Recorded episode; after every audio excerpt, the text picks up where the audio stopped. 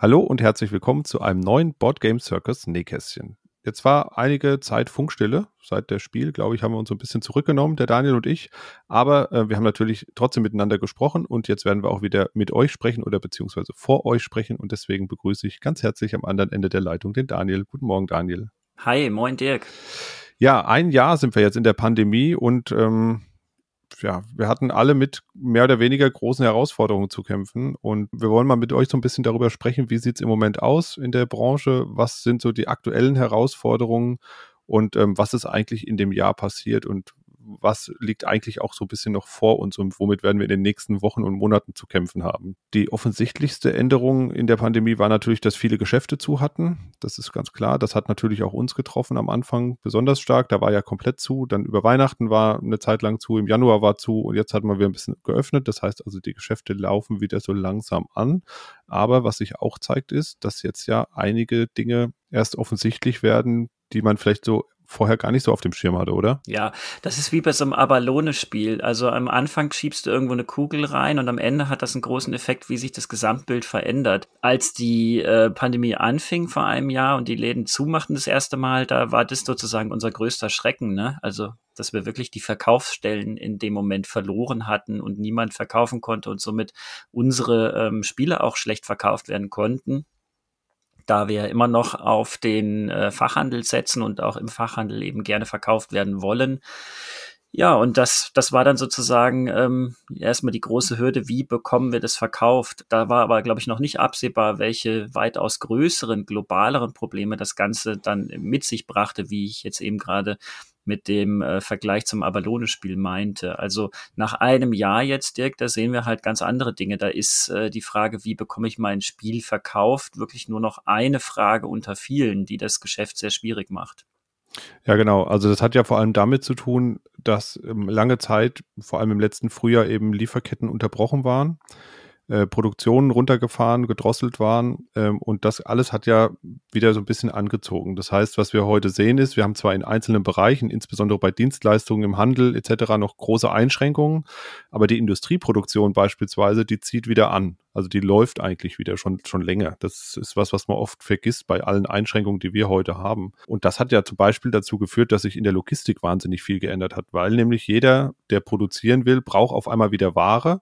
Und diese Ware wird en bloc sozusagen von allen gleichzeitig geordert. Das führt natürlich dazu, dass diese Ware irgendwie transportiert werden muss. Und das ist eigentlich eine der Auswirkungen, mit denen wir jetzt auch in den letzten Wochen und Monaten schon zu tun hatten, dass eben die Container- und Schiffskapazitäten beispielsweise aus Asien Richtung Europa komplett ausgelastet waren. Genau. Ich habe im Prinzip zwei Möglichkeiten, wenn wir Spiele herstellen lassen, dann kann ich das in Europa machen das machen wir auch gerne. Das haben wir bei KT so gemacht. Das haben wir bei Wildcards gemacht. Oder ich kann sie in Asien herstellen lassen. Beide Linien sind jetzt momentan aber wirklich sehr stark von der Pandemie betroffen. Die einen eher negativ, die anderen positiv. Positiv betroffen ist die Produktion in Europa dadurch, dass eben viele Unternehmen verstärkt Brettspiele ordern und die Druckereien so stark ausgelastet sind.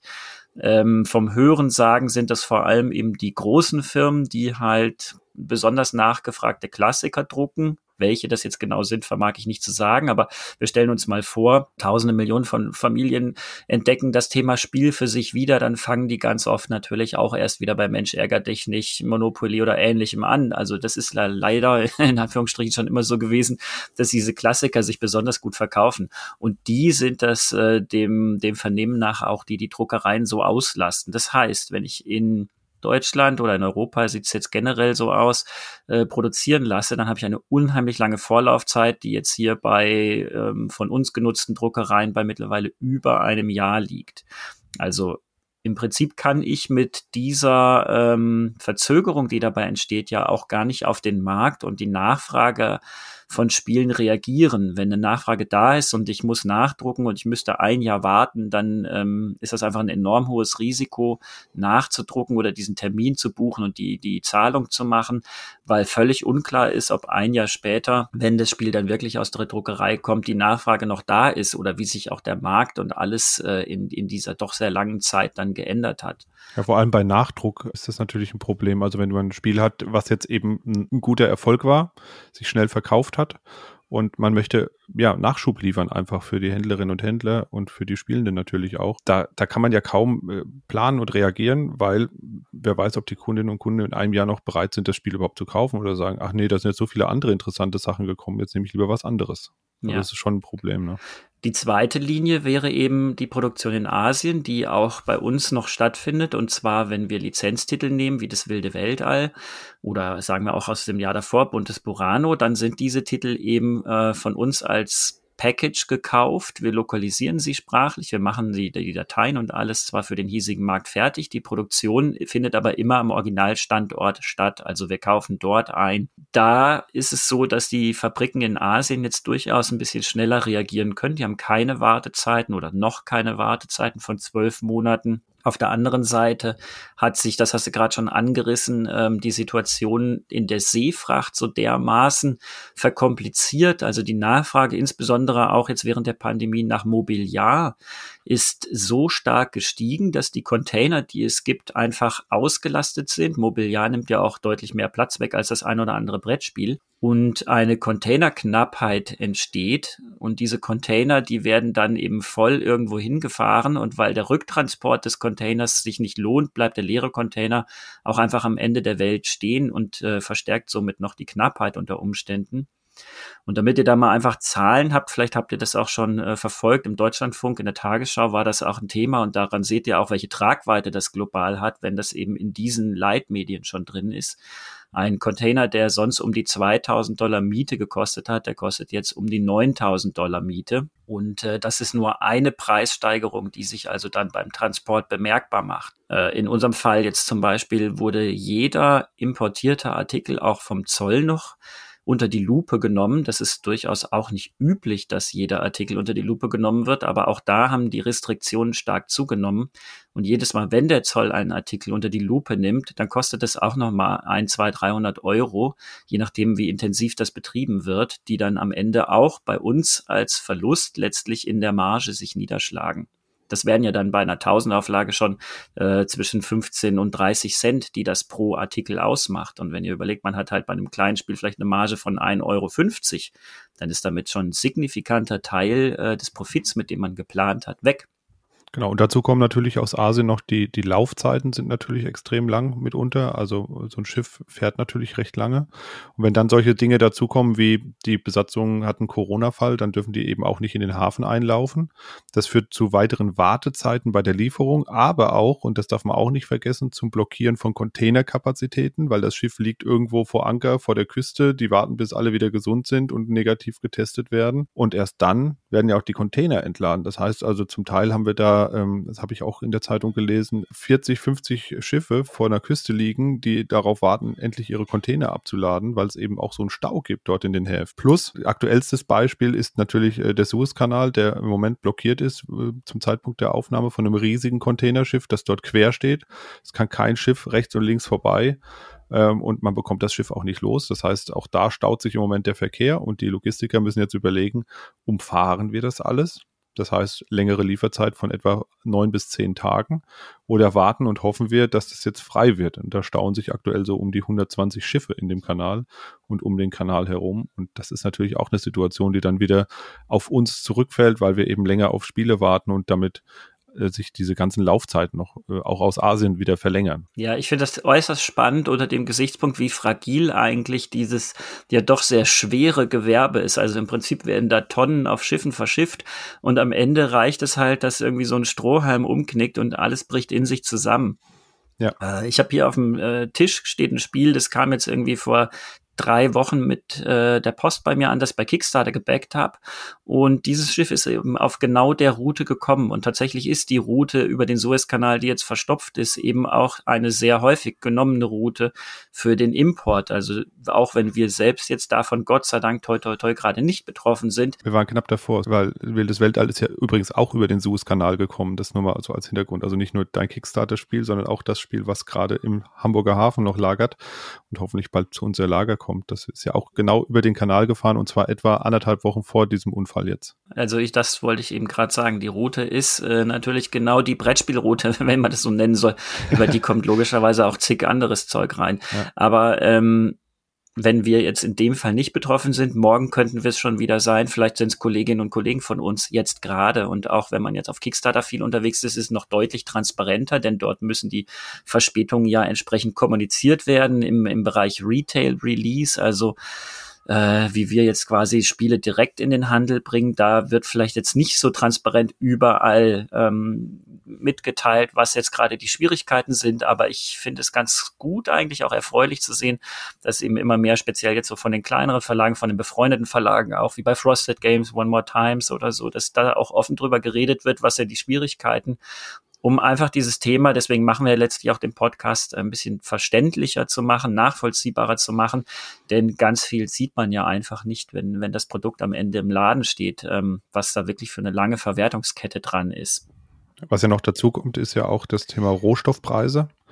Auch da hat sich ja ein bisschen was getan. Also nicht nur ist die Logistik kompliziert geworden beziehungsweise teuer. Es ist ja auch so, dass die Rohstoffpreise sich stark verändert haben in letzter Zeit. Also gerade Papierpreise beispielsweise haben sich verändert und auch da gibt's ja ähm, massive Auswirkungen dann auf uns äh, Produzierende, weil schlussendlich brauchen wir die Rohstoffe, um die Ware zu produzieren, die dann über diese angesprochene Brettspielroute nach Europa kommt. Genau, der Papierpreis war schon immer ein Thema. Unabhängig von der Pandemie ist der Papierpreis jedes Jahr gestiegen, der letztlich auf dem Holzpreis basiert und äh, hat schon immer dazu geführt, dass wenn wir Nachdruck gemacht haben, zum Beispiel der Nachdruck oft teurer war als die Erstauflage.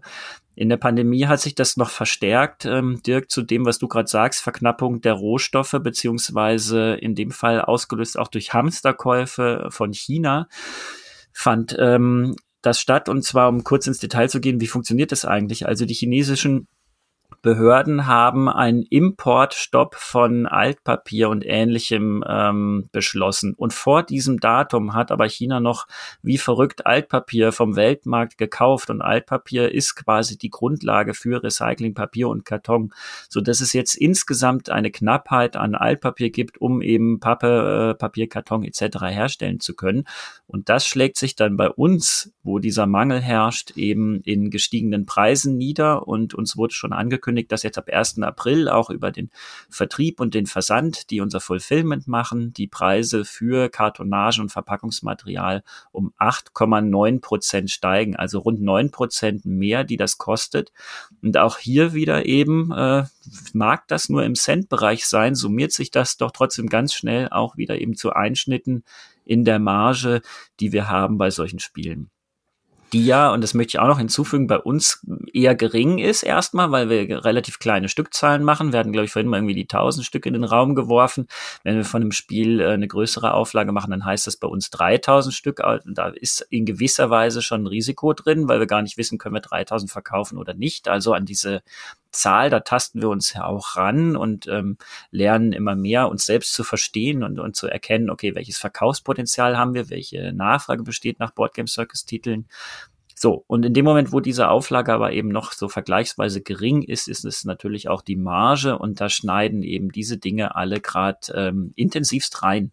Ja, und da bleibt natürlich jetzt nochmal der Blick nach vorne. Ähm, das waren jetzt die Herausforderungen im aktuellen Umfeld. Äh, das ein oder andere wird sich vielleicht ein bisschen entspannen, was die Logistiksituation angeht. Der Suezkanal wird hoffentlich irgendwann wieder befahrbar werden. Das wird auch, glaube ich, nochmal ganz spannend, wie die das hinbekommen wollen, weil dieses Containerschiff, das wiegt, soweit ich das richtig im Kopf hat, irgendwie so 200.000 Tonnen mit aller Beladung. Also das ist schon ganz schön schwer.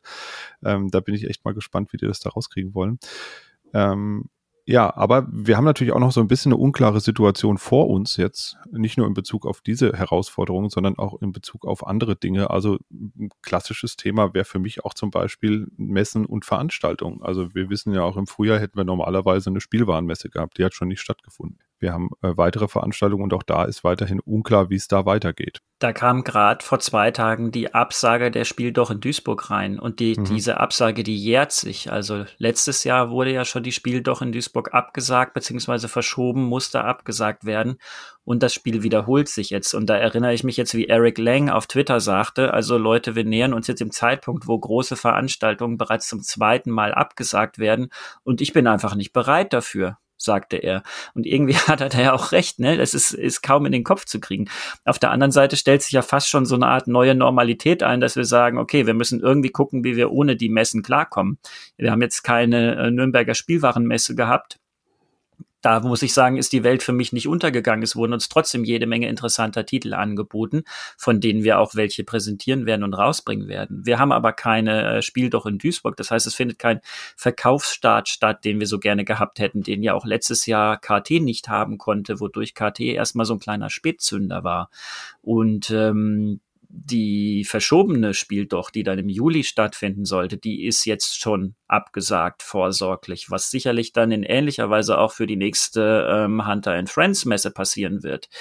Und das heißt einfach, wir stellen uns noch auf einen längeren Zeitraum ein, aus der Ferne zu operieren. Nicht nur, dass wir eh schon, was ein bisschen nervt, auch, auch, auch isoliert aus der Ferne zusammenarbeiten, sondern wir halt auch nicht mehr näher zu euch kommen können, außer eben mit Podcasts oder Videos.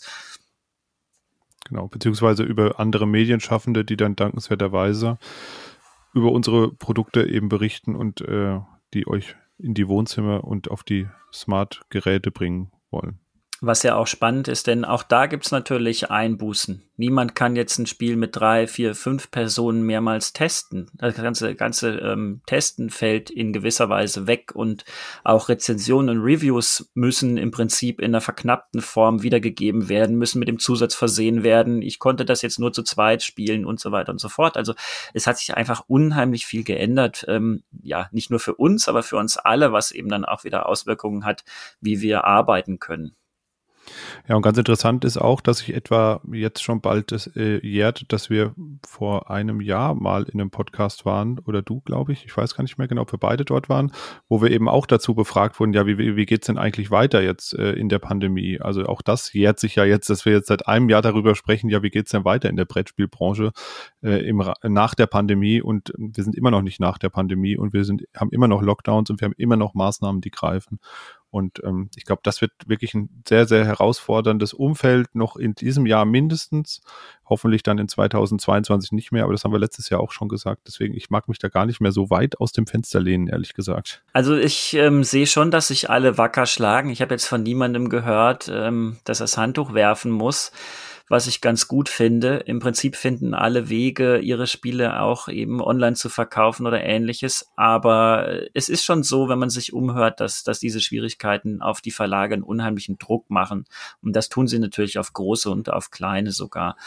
Ähm, da will ich jetzt, will ich jetzt gar nicht sagen, dass den einen oder anderen schlechter geht. Ein kleinerer könnte man jetzt argumentieren, hat weniger Mitarbeiterverantwortung, wobei das bei Boardgame Circus schon auch nicht stimmt. Also es gibt ja eine sozialversicherungspflichtig beschäftigte Redakteurin bei uns und ich möchte ja auch nicht, dass die ihren Job verlieren muss, weil irgendwann nicht genug Geld reinkommt.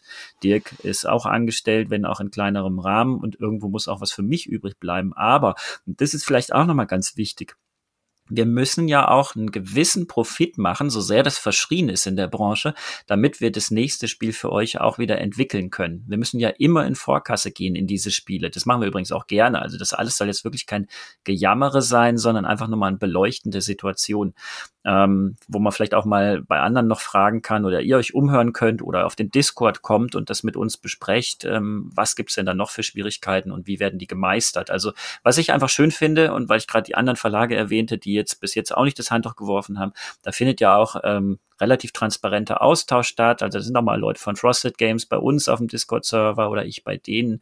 Oder wir sind alle auf Unknowns zum Beispiel. Da wird auch ziemlich viel in letzter Zeit zu dem Thema gefragt und offen darüber geredet, ähm, dass ihr daran einfach teilnehmen könnt und auch ein besseres Verständnis dafür aufbauen könnt.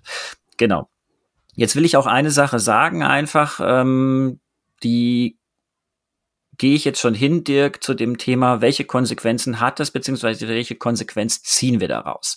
Nachdem ich eine längere Diskussion auf verschiedenen Plattformen hatte, ich sagte gerade Unknowns, Discord, Twitter aber vor allem auch, und äh, ich merke, es gibt halt ein Verständnis für diese Situation, ähm, haben wir beschlossen, dass wir eben bei den beiden Titeln, die wir jetzt deutlich teurer nachordern mussten und wo uns diese Seefracht also massiv mit gestiegenen Kosten getroffen hat, den Preis ein wenig anheben werden. Das heißt also, bei einem Spiel wie Obsthain, das ja beim Lizenzgeber eine UVP von 15 Dollar hat und bei uns bisher für 9,99 Euro verkauft wurde, was wirklich schon sehr sportlich war, dass dieses Obsthain in Zukunft 12 Euro kosten wird. Und das heißt, bei Wildes Weltall, was eine UVP von 25 Euro hatte, dass es in Zukunft 25,90 Euro kosten wird. So, das sage ich euch deshalb und lasst euch das nicht hinterher herausfinden, weil wir da auch ganz transparent sein wollen. Aber diese ähm, Euro bei Obsthain oder die 90 Cent bei Wildes Weltall, die können einfach den Unterschied machen. Und wir hoffen, dass ihr das ähm, versteht, dass es da irgendwie keinen Missmut gibt, dass ein Spiel nicht sage ich mal, von Tag eins seiner Existenz bis äh, zum St. Nimmerleinstag zwangsläufig immer dasselbe kosten kann, da die Anschaffungskosten äh, eben letztlich auch wachsen. Und wir wollen dem Rechnung tragen aus einer Verantwortung heraus gegenüber unserem Unternehmen und auch aus einer Verantwortung heraus gegenüber den Menschen, die in diesem Unternehmen arbeiten. Deshalb gibt's halt eben eine Anpassung damit wir auch weiterhin handlungsfähig bleiben und euch erhalten bleiben und äh, so arbeiten können, wie wir uns das vorstellen, nämlich mit einer fairen Bezahlung auch für alle und äh, so, dass es uns Spaß macht. So, und jetzt ähm, würde ich sagen, kommen wir nochmal zu einem anderen, ganz anderen Thema. Wir springen jetzt mal ein bisschen und zwar äh, in die Zukunft, denn wir werden in der Zukunft ein äh, kleines Gespräch haben mit einer Autorin, die ein Spiel entwickelt hat und das hört ihr jetzt.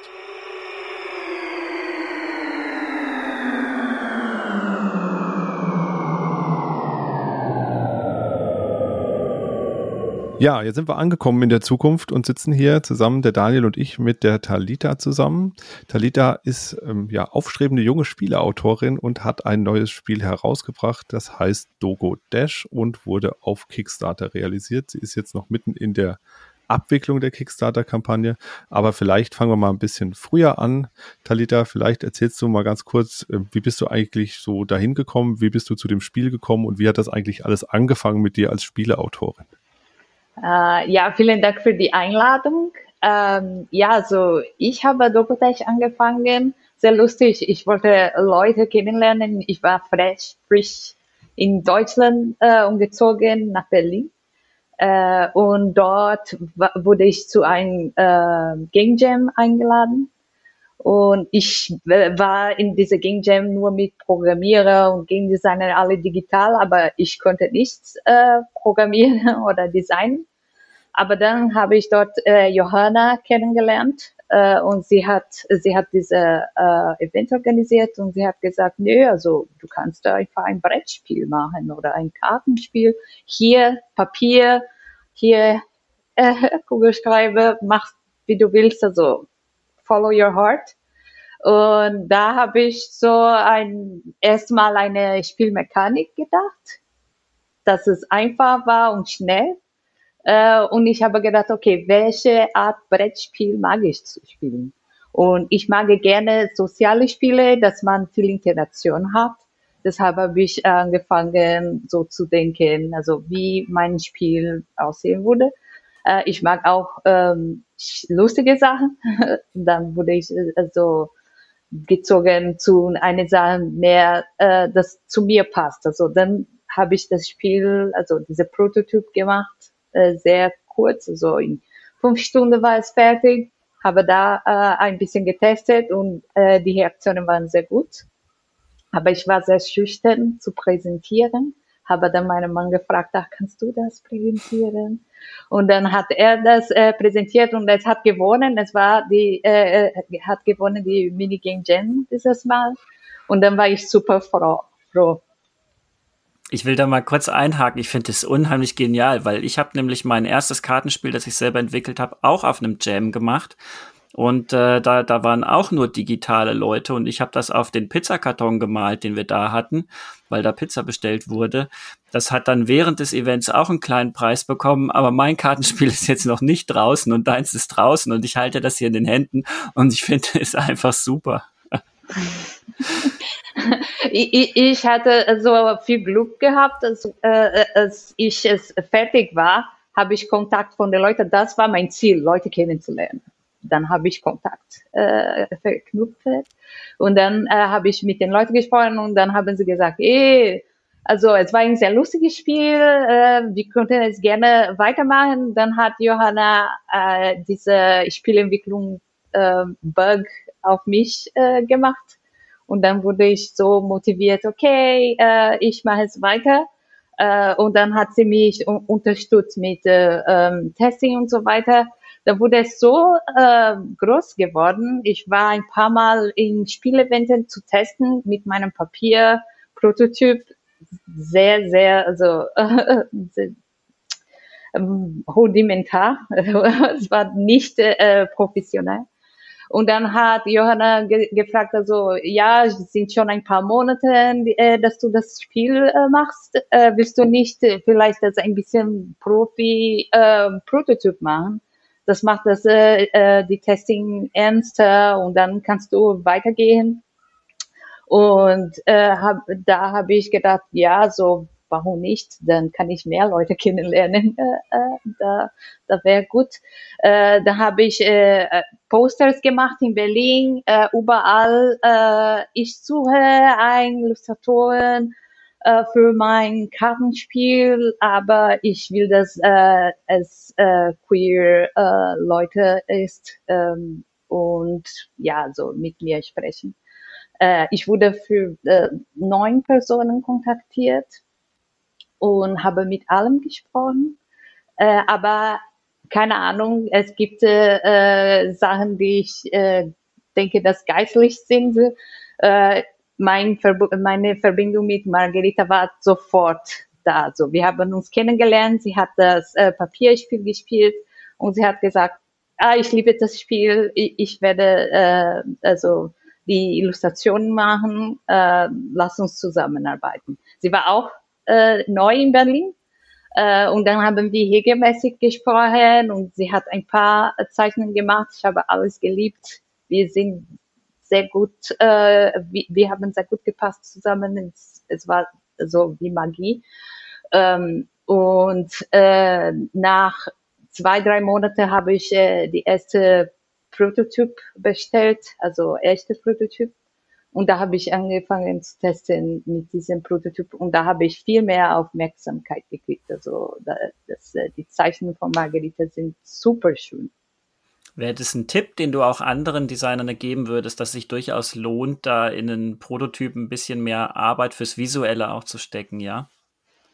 Äh, ja, also, aber ich habe sehr lange mit Papierprototyp gearbeitet. Also für Mechanik, es ist egal, aber für den nächsten Schritt, also ah, sollte ich das Produkt weitermachen oder nicht? Also wenn du jetzt äh, über Produkt sprichst, dann ist es besser, wenn, äh, wenn ja, wenn die Spielerinnen äh, äh einfach sehen können, äh, was vielleicht würde das Spiel äh, aussehen. Es, es macht viel mehr Engagement.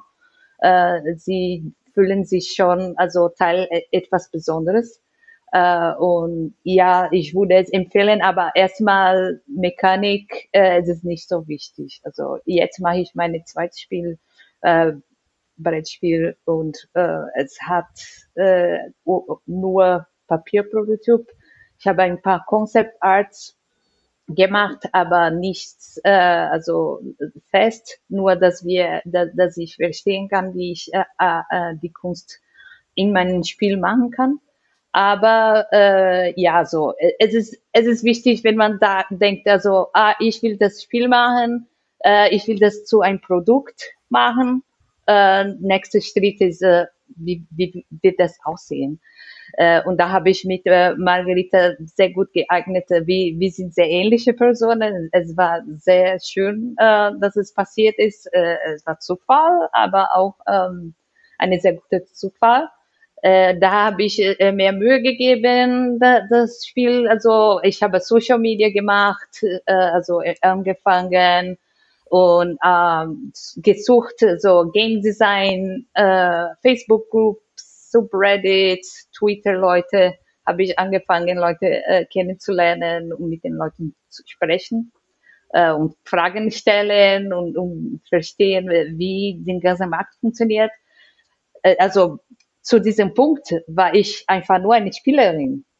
Und ich war nicht eine Boardgamer. Ich war nicht in den Hobby, äh, wie viele andere Leute, die ich kennengelernt habe, die eine Menge Boardgames haben und sich treffen und Stammtische haben und so weiter. Ich war einfach nur casual. Äh, Brettspielerin, also äh, ich habe äh, immer mit den Leuten ge gespielt, aber es war nicht, dass äh, ich regelmäßig äh, das gemacht habe, wegen viele andere Sachen, aber Ergebnis ist, ich musste alles lernen. Und da habe ich äh, viele Leute gefragt. Ich habe keine Angst, äh, doofe Fragen zu stellen.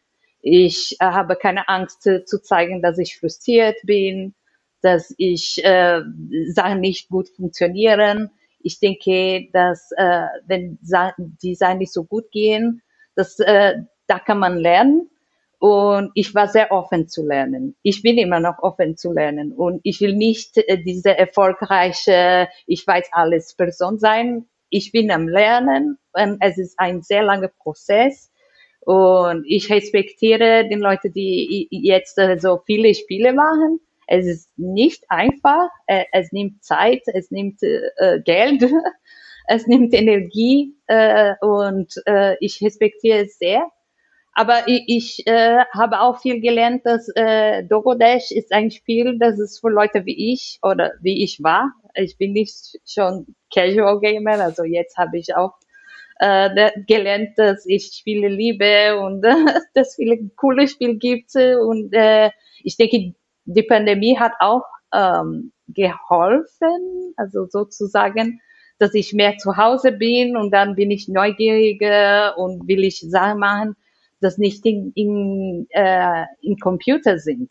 Weil es ist, meine Augen brennt. Ich arbeite den ganzen Tag im Computer. Ich will abends einfach relax. Dann spiele ich Karten, dann spiele ich Brettspiele. Das ist äh, gut für meinen Kopf und auch äh, gut äh, überall. Also ich lerne als äh, Game Designerin auch äh, mit Brettspielen. Ja, ich finde, das merkt man auch in deinem Spiel. Also das, das ist ja ein Spiel für Menschen, die einfach gerne gemeinsam sitzen, Spaß haben wollen. Du musst dir nicht den, irgendwie den Kopf zerbrechen, sondern eine gute Zeit haben. Und im Prinzip ist deswegen auch, würde ich jetzt sagen, so wie du dich beschreibst, total viel von dir da drin. Und das war ja auch der Punkt, warum ich zum Beispiel auf das Spiel gekommen bin, dass ich, dass ich gemerkt habe, da ist wirklich jemand mit enorm viel Herzblut dabei, und was du gerade gesagt hast mit dem, äh, mit dem Willen auch zu lernen. Also vorhin sagtest du, das Treffen mit Margarita, das war Zufall, aber ich würde fast behaupten, fast nichts von dem, was jetzt zu diesem Spiel in meiner Hand geführt hat, war wirklich Zufall, weil du einfach so eine energetische Person bist, du diesen, diesen Wunsch oder den Willen hattest, das auch zu realisieren. Und ich finde, das ist auch was, worauf du unheimlich stolz sein kannst. Also du hast letztlich ja unheimlich viel in Bewegung gesetzt, du hast die, die richtigen Fragen gestellt, du hast dir das Wissen geholt. Du bist im Prinzip ja fast ein Role Model für andere Designerinnen und Designer, die sich jetzt nicht trauen und sagen vielleicht, hey, wenn sie das kann, dann kann ich das auch probieren. Das finde ich unheimlich toll. Und dieses Spiel, ähm, das da transportiert irgendwie diese Offenheit. Also das passiert natürlich eh schon durch die Regenbogenflagge, durch das Design, weil du sagst, es soll ein Spiel sein, was auch die Queer Community anspricht. Es soll inklusiv sein. Alle sollen mitspielen können. Das ist ja auch was, was mir unheimlich wichtig ist. Und ich finde, das hast du unheimlich toll erreicht mit dem Produkt. Warum ich es jetzt ja auch ähm, dankenswerterweise von dir bekommen habe, um das bei uns im Brettspielkiosk auch verkaufen zu können. Also ich finde es richtig klasse. Ja, aber um so weit, um, um so weit zu kommen, äh, um es bei uns zu verkaufen, muss es ja jetzt erstmal realisiert werden und du bist ja auch über Kickstarter gegangen. Und Daniel hat es ja auch dort gebackt, das Spiel, und jetzt ist es dann da. Das heißt, ähm, es gab ja dann noch einen Prozess, du hast eben schon erzählt, du, du hast dann entwickelt und hast getestet, du habt Kunst entwickelt für das Spiel, die, das Artwork entwickelt. Aber irgendwie muss es ja dann auch äh, realisiert worden sein. Wie war denn der Prozess eigentlich für dich? Weil da bist du ja dann auch wahrscheinlich so ein bisschen reingestolpert und hast erstmal gesagt, okay, ich muss mich da auch erstmal schlau machen. Wie funktioniert das alles mit Kickstarter? Äh, mit Kickstarter äh, war ein, mehr als ein Jahr Vorbereitung, als wir die äh, Prototyp äh, gedruckt haben und gesehen beim Testen, dass die, die Personen Spaß haben und das Spiel als Produkt funktionieren konnte dann haben wir gedacht, also wie würden wir das äh, verkaufen? Äh, und dann habe ich ein paar äh, Brettspielladen in, in Berlin besucht und äh, andere Spiele geguckt, Leute gefragt. und das Kickstarter-Idee äh, ist angekommen. Johanna war sehr heiß drauf. Äh, sie war schon äh, Bäcker von vielen Kickstarters. Dann hat sie gesagt, ja, also ich denke, sie war zuerst zu sagen, äh, lass uns Kickstarter machen. Aber ich war ein bisschen skeptisch. Ich habe gedacht, ich bin hier neu. Ich kenne niemanden. Ich bin nie nicht in die Brettspielwelt. Also das, das klingt für mich ein bisschen äh, eine sehr große Herausforderung. Äh, ich muss es lernen. Äh, und dann habe ich viele Leute kennengelernt und viel gefragt. Wir haben Kickstarter Gaming Manager kennengelernt, Michael Liebe.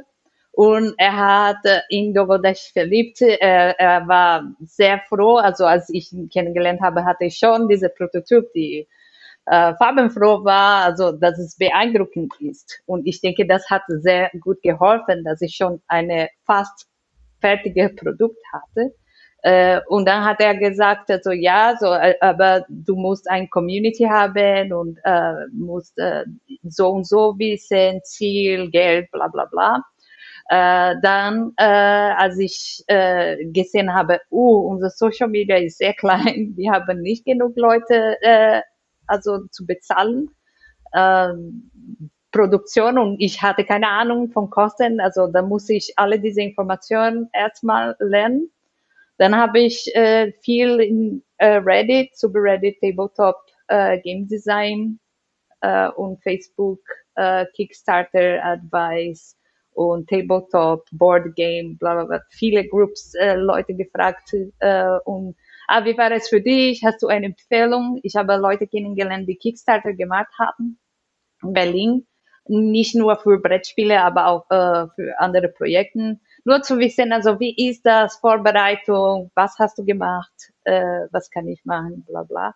Äh, es war schwierig. Viele Leute haben gesagt, du musst Geld investieren, eine Community von x Leute haben sonst es nicht wert. Äh, und ähm, ich hatte den Eindruck, dass äh, es äh, konnte äh, sehr schlimm sein. Und das war vor der Pandemie. Dann äh, wurde ich zu GenCon äh, eingeladen. Äh, da habe ich eine sehr große Sprung von, von äh, Followers. Und da habe ich äh, mich vertraut, okay, also egal, dass es äh, jetzt Pandemie ist, äh, ich denke, wenn wir jetzt diese Community haben und dass diese Leute sehr neugierig äh, über Dogodash sind, es ist das Moment, das anzufangen. Äh, und dann haben wir festgestellt, okay, Oktober, also spätestens äh, Mitte Oktober, es war einfach 20. Oktober letztes Jahr, so 2020. Ähm, und ja, so, äh, äh, ich war sehr äh, beeindruckend, dass wir viel Glück hatten, dass das Spiel erfolgreich war, aber nicht zu erfolgreich. Weil es, äh, das, wenn es zu erfolgreich wäre, zum Beispiel, ich habe Worldwide äh, Shipping äh, angeboten, aber jetzt sehe ich das bei Machen, dass wenn ich, ich mache selber äh, die, die ganze äh, Fulfillment, ähm, dass äh, viele Probleme mit, äh, dass ich nicht gedacht habe, mit Zoll zum Beispiel. Äh, und denkst du dran, äh, tausend äh, Bäckers äh, jetzt warten weltweit äh, die Kopien 90 Prozent in den USA äh, mit zwei Monaten mindestens Wartezeit. Also das zu managen, das äh, wäre zu viel Stress. Aber ich bin froh, dass ich von Dogodash gelernt habe und dass ich für meine nächsten Projekte viel äh, äh, anderes machen kann, dass ich besser organisieren kann, auch für Ziel, für Kickstarter Ziel, Kosten, Steuern und so Sachen. Das, äh, viele, äh, ich habe viel gelesen, viel gelernt von anderen Leuten, aber als es bei mir passiert ist, habe ich schon gesehen, ah, ich habe so verstanden, aber es ist eigentlich so. Learning by Doing. Es ist jeden Tag was Neues. Aber ich bin sehr froh, dass unsere äh, Community so, so viel unterstützt und sie sind super nett. Äh, bis jetzt haben wir gar keine Probleme gehabt, obwohl ja so Corona und Wartezeit und ja Verspätung äh, aber bis jetzt äh, ist alles sehr gut gelaufen. Äh, ich bin sicher, dass äh, bis Ende April alle Spiele äh, geschickt werden und äh, zumindest in EU alle Leute schon ein Spiel haben werden. Außer EU, schwierig zu sagen, also zwei Monate USA, zwei Monate Australien, Brasilien ist unklar. Äh, ich habe auch äh, Leute in anderen Ländern, die gar nicht äh, die Adresse geschickt haben und ich muss sie auch äh, nachfragen. Hey, bist du dein Bangladesch? Äh, ich will das schicken.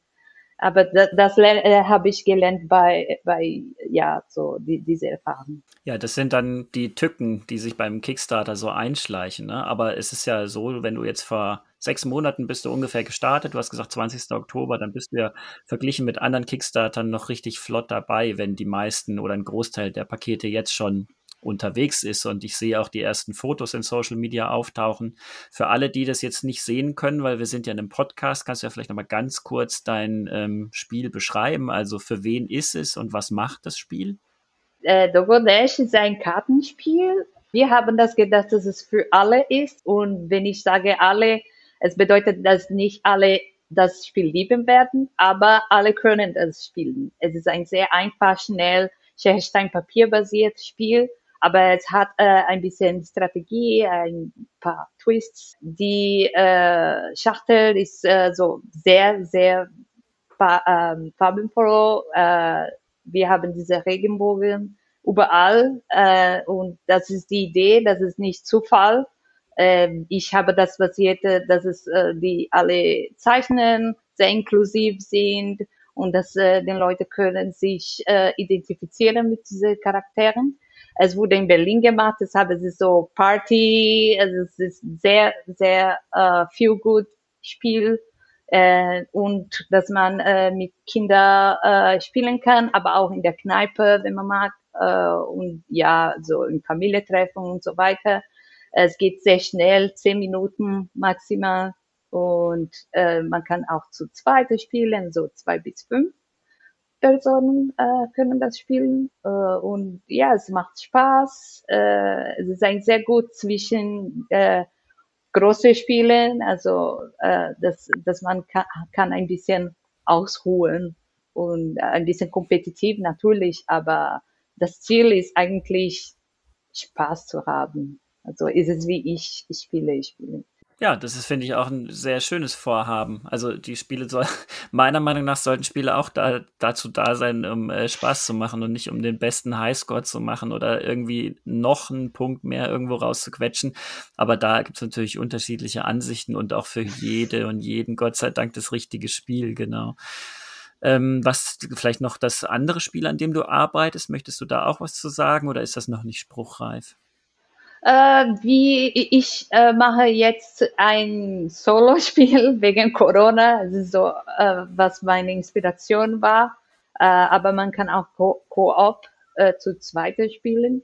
Äh, ich habe erst erstmal als Battleship-Spiele gedacht, aber jetzt habe ich diese Mechanik ein bisschen geändert. Es will mehr zu einem Management-Spiel gehen in diese Richtung. Ähm, es ist immer noch ein Papierprototyp. Äh, ich bin ähm, Lernen auch. Äh, es ist sehr faszinierend, wie man ähm, so komplexe Mechanik braucht, dass, dass es im Spiel also funktioniert und Spaß macht. Und jetzt bin ich in dieser Herausforderung. Das Spiel hat noch keinen Namen, äh, deshalb kann ich nicht sagen, aber es wurde inspiriert in meinem Hintergrund brasilianische äh, Ureinwohner, äh, die ähm, ja so vor Kolonialismus, also vor die Portugiesisch da waren. Da, dort haben sie gelebt und dann äh, da habe ich so meine Inspiration. Sag doch gerne den Menschen, wo sie dir folgen können, damit sie am Ball bleiben, was deine weitere Entwicklung angeht oder wo sie dich auch finden, wenn sie Fragen zum Spiel Dogodash haben. Äh, ich bin auf Twitter, äh, einfach Tali äh, suchen. Äh, ich äh, bin Tali, the Dogodash Lady.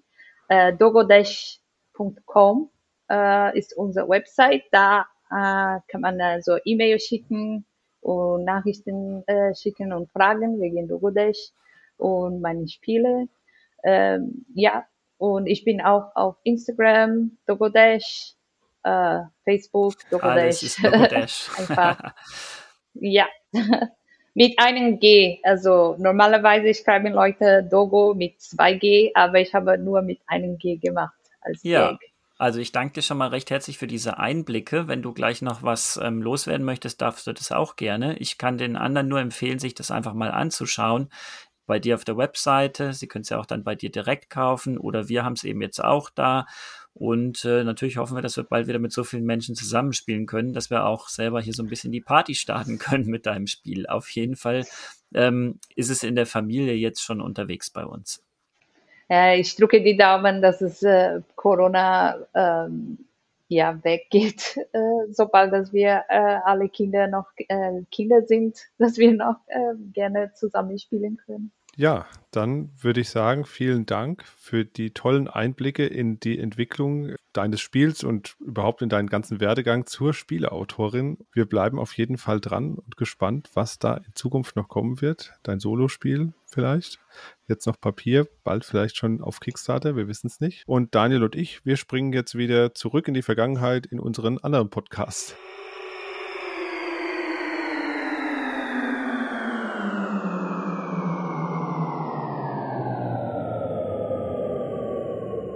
Ja, das waren auch nochmal spannende Einblicke in die äh, ja, Entwicklung eines kleinen, feinen Spiels, ähm, das ihr ab jetzt auch bei uns im Shop erwerben könnt. Und, äh, halt! Äh, das was? ist der Brettspielkiosk. Dirk, Ach, Dirk, Dirk, Dirk. Du holst ich die Leute immer noch Shop. Ab. Was ist passiert? Aber das war natürlich jetzt nur ein Gag. Der Dirk hat recht. Unser Shop, der ist ja neu entstanden. Phoenix aus der Asche. Zwangsweise. Und das hat uns auch ein bisschen Körnchen gekostet, muss man sagen. Weil im Januar, ich glaube, es war Ende Januar, bin ich morgens auf unseren Shop gegangen, damals unseren Kickshop, so hieß der Anbieter, der dahinter stand. Und ähm, der Shop war weg. Dann habe ich erst gedacht, mh, okay, vielleicht macht Daniel irgendwas neu, hat den Link neu gesetzt oder so und habe ihm dann eine Mail geschrieben oder eine Nachricht geschrieben, hey Daniel, unser Shop ist down, guck doch mal, was da los ist oder machst du irgendwas? Einen Augenblick später schrieb er, nö, weiß ich auch nicht, was da los ist. Gefolgt war das dann von einer Mail an den Anbieter. Ich glaube, die blieb auch unbeantwortet bisher. Weiß ich gar nicht, ob es ja jemals eine offizielle Antwort gegeben hat. Zumindest haben wir dann über Twitter herausgefunden, aber erst am Folgetag, dass der Anbieter entschlossen hat, über Nacht die Server abzuschalten. Ja. ja. Und wir standen da ohne Shop, ohne, ohne Daten, ohne alles. War schon etwas äh, beängstigend fast und mussten dann innerhalb kürzester Zeit, das war glaube ich Mittwoch, ähm, wo wir die Nachricht bekommen haben, dass der Shop eben nie wieder da sein wird. Standen wir dann da und haben Freitag entschieden, okay, dann müssen wir es eben neu machen. Haben dann auch direkt an dem Freitag angefangen, das alles neu aufzusetzen und uns einzufummeln in die neue Software, alle Produkte neu anzulegen. Du hast dann in einer langwierigen Prozedur auch die alten Kundendaten wiederhergestellt. War auch ein bisschen anstrengend, weil wir ja parallel auf dem Shop auch die Vorbestellaktion für die beiden Spiele Maschine Arcana und die Tiere vom Ahorntal laufen hatten. Das heißt, wir hatten ja da Vorbestellungen in dem Shop drin, die auch weg waren. Das heißt, die hatten wir zum Glück noch ähm, auf Platte sozusagen, aber eben nicht mehr in der neuen Shop-Software und die hat Daniel dann tatsächlich per Hand übertragen. Also das war eine ganz spannende Sache. Für uns aber am Ende, glaube ich, dann doch ganz, ganz nützlich. Manchmal ist es auch ganz gut aus so einer Situation, ähm, weil wir waren eben dann gezwungen, uns auch mal mit dem Thema wirklich auseinanderzusetzen. Es hat sich ähnlich verhalten wie mit der ganzen Zwangsdigitalisierung überhaupt, die ja genau. im, im, letzten Jahr ja. stattgefunden hat bei den Verlagen. Also der Shop war immer schon ein Thema, wo wir aber gesagt haben, das können wir irgendwann machen, wenn wir Ruhe und Zeit dafür haben, denn der jetzige funktioniert ja und tut, was er soll. Das war im Prinzip immer der, Max äh, der Minimalstandard.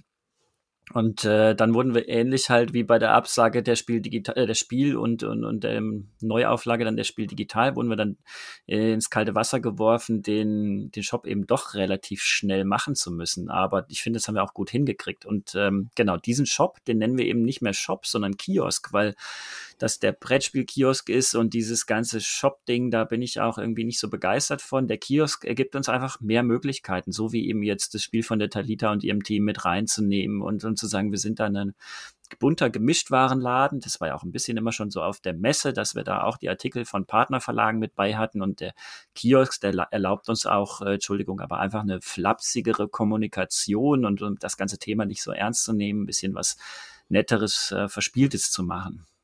Genau, wir wollen das ja auch noch ein bisschen weiter professionalisieren. Wir haben jetzt erstmal dafür gesorgt, dass alles funktioniert, dass alle Bezahlprozesse funktionieren, dass alle Bestellbestätigungen funktionieren. Man kann mittlerweile digitale Produkte dort auch erwerben. Da haben wir, das haben wir mal ausprobiert mit unserer Wildes Weltall Promo-Erweiterung. Die Raumstation, die kann man dort erwerben, in Anführungszeichen weil äh, sie kostet nichts. Ihr könnt die dann einfach als Digital Download runterladen, selber ausdrucken und benutzen. Also solche Dinge gehen eben jetzt auch. Das waren alles Sachen, die vorher nicht gingen.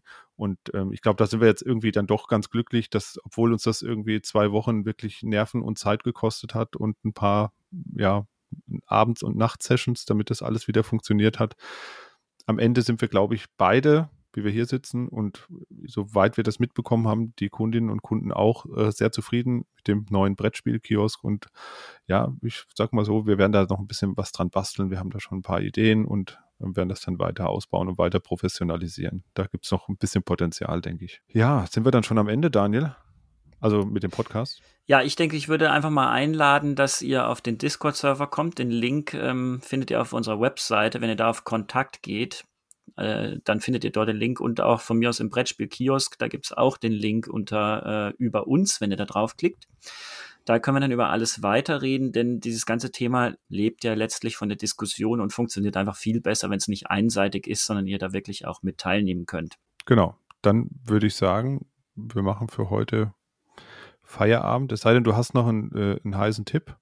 Aber äh, die heißen Tipps, die kommen eigentlich immer im Podcastchen. Das ist ja unsere zweite Aufnahmelinie, die wir haben, wo wir so ein bisschen die, die heißen Nachrichten raushauen. Und ähm, zum Zeitpunkt, wenn ihr diese Aufnahme hört, wird es wahrscheinlich auch schon das Podcastchen davor gegeben haben. Ähm, wo wir schon ganz viel anreißen zu verschiedenen Spielen und Projekten, die wir im Moment auf der Uhr haben. Also wenn ihr es noch nicht gehört habt, hört da doch jetzt auch noch mal rein, weil da erfahrt ihr dann die heißen News. Ansonsten würde ich sagen, machen wir ein Schleifchen dran, wie gewisse Leute sagen. Schöne Grüße an der Stelle an den René von den ähm, Bretterwissern und ähm, sagen Tschüss für heute. Macht's gut. Macht's gut. Ciao. Tschüss.